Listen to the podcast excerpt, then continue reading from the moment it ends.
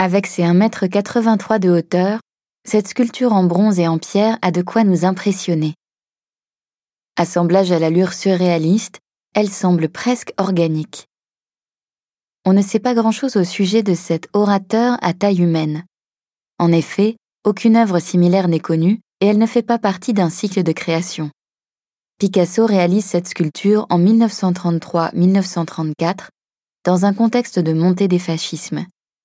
Aussi, même si l'artiste n'a jamais donné d'indication sur l'identité de la personne représentée, il est difficile de ne pas établir de parallèle entre cette sculpture et le contexte historique. Par son titre et son esthétique, ce personnage à la main tendue et la bouche ouverte n'est pas sans rappeler Hitler ou Mussolini. Les deux dictateurs qui s'affirmèrent dans ces années 30 étaient des démagogues habiles à s'exprimer en public et à convaincre les foules. Certains films d'époque témoignent d'ailleurs du pouvoir d'élocution et de la gestuelle affirmée d'Hitler lors de discours prononcés dans de grands rassemblements.